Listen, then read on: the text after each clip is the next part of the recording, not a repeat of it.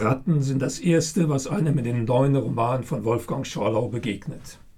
Aber nicht die gemeine Wald- und Wiesenratte, die sofort flüchtet, wenn sie einen Menschen sieht, sondern hochgezüchtete Kampfratten, die sofort zum Angriff übergehen. Die Ratten werden in einem Mietshaus ausgesetzt, um die Bewohner zu vertreiben, weil der Immobilienhai Kröger wieder neu und damit teurer vermieten will. So läuft das Geschäft. Aber diesmal klappt es nicht wie geplant. Die Ratte beißt das Kind von Silke, das ist aber die Freundin von Olga, die wiederum die Freundin mhm. von Georg Dengler, dem berühmten Privatschnüffler ist. Beide chatten flugs von Stuttgart nach Berlin und wollen, naiv wie Robin Hood, Kröger zur Rede stellen. Slapstickhaft gelingt es ihnen, in die Privatlounge von Kröger beim Hertha BSC vorzudringen. Zu ihrer Überraschung gibt Kröger zwar einige Schweinereien gegenüber Mietern zu, aber mit den Ratten hat er nichts zu tun. Im Gegenteil. Gegenüber seiner Firma werden seit einiger Zeit Sabotageaktionen verübt und er hätte einen Vorschlag. Er gibt Engler den Auftrag, zu ermitteln, wer denn hinter diesen Aktionen gegen seine Firma steckt. Die Ratten gehören wahrscheinlich auch dazu. Dengler glaubt ihm kein Wort, nimmt aber den Auftrag an, weil er glaubt, dann nah genug am Geschehen zu sein, um die Schweinereien letztendlich aufzudecken. Was Olga und Dengler zu diesem Zeitpunkt noch nicht wissen, der Leser des Romans aber schon, ist, dass es in Berlin noch eine weit größere Immobilienfirma gibt, die Deutsche Eigentum AG.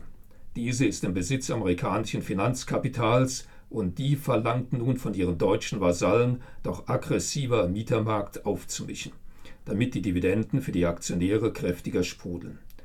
Zu diesem Zweck wird ein besonders übles Subjekt als Geschäftsführer eingesetzt. Dieser Mensch mit Kampfrattencharakter zeichnet sich unter anderem auch dadurch aus, dass er Frauen mit K.O.-Tropfen gefügig macht, was am Ende des Romans noch eine dramatische Auswirkung hat. Dieser Fiesling entwirft dann gleich den geforderten Plan, wie man Reiche noch reicher macht. Erstens. In Wohnblocks, die überwiegend von Hartz-IV-Empfängern bewohnt werden, werden sämtliche Hausmeisterdienste abgezogen und nichts wird renoviert, geschweige denn verbessert. Alles soll verfallen. Bezahlt wird die Miete ja sowieso über das Arbeitsamt. Letztlich will man aber dann alle Mieter verkraulen, dann wird abgerissen, neu gebaut und viel teurer vermietet. Zweitens, immer wieder neu und damit immer teurer weiter zu vermieten, ist aber letztendlich die Hauptstrategie. Da kann man das meiste Geld mitmachen. Auch die Nicht-Hartz-IV-Mieter werden verkrault. Mietverträge werden mit etlichen Zusatzklauseln befrachtet, gegen die der Mieter zwangsläufig verstoßen muss, womit wieder ein Kündigungsgrund gefunden ist. Und die neuen Mieter werden dann mit noch höheren Mietern konfrontiert. Und drittens sollen alle lästige Konkurrenten mit den übelsten Methoden aus dem Markt gefegt werden. Im Laufe der Handlung enthüllen Dengler und Olga diese Machenschaften, die Übeltäter werden der Bestrafung zugeführt und man höre und staune aus dem Baulöwen Kröger wird ein Unterstützer der Mieterbewegung, der sich auch noch die gleichzeitig in Berlin laufende Kampagne zur Enteignung der größten Wohnungsbauunternehmen zu eigen macht. Das alles wird in dem Roman gut beschrieben, garniert mit einigen spannenden, thrillerhaften Momenten.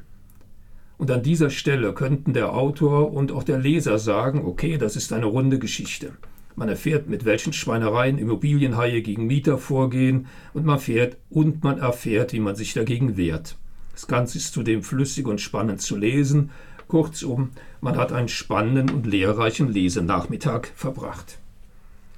Aber das reichte dem Autor Wolfgang Schorlau nicht, denn an dieser Stelle führt er die Organisation Fuhrmann ein.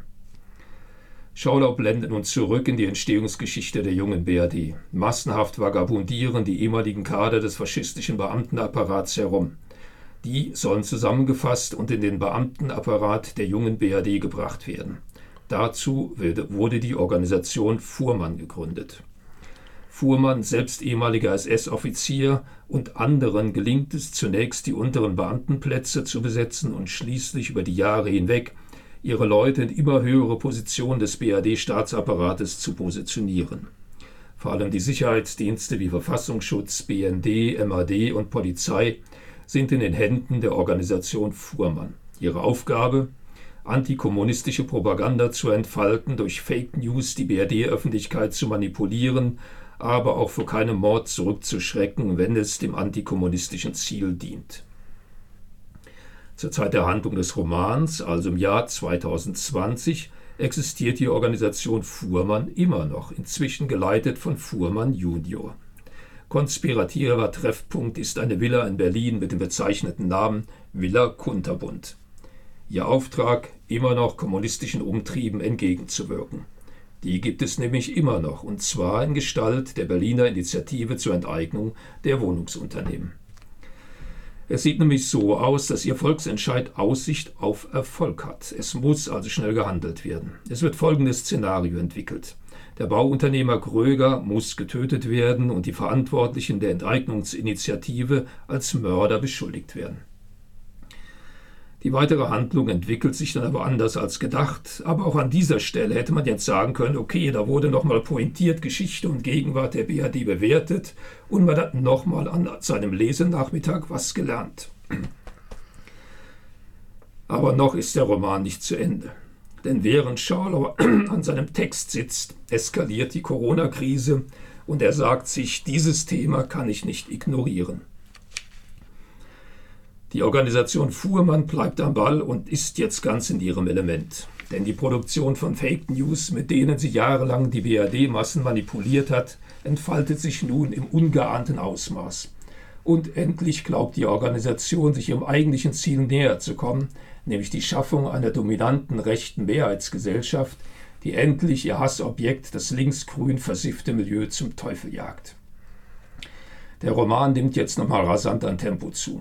Dengler, zurück in Stuttgart, beobachtet eine Demonstration der Corona-Leugner und erkennt in einem Mann, der in Feldherrenpose mit lächelnd zufriedenem Gesicht einen Vertreter des Verfassungsschutzes ein, also er erkennt einen Vertreter des Verfassungsschutzes, den er aus seiner früheren Tätigkeit im selben Verein kennt.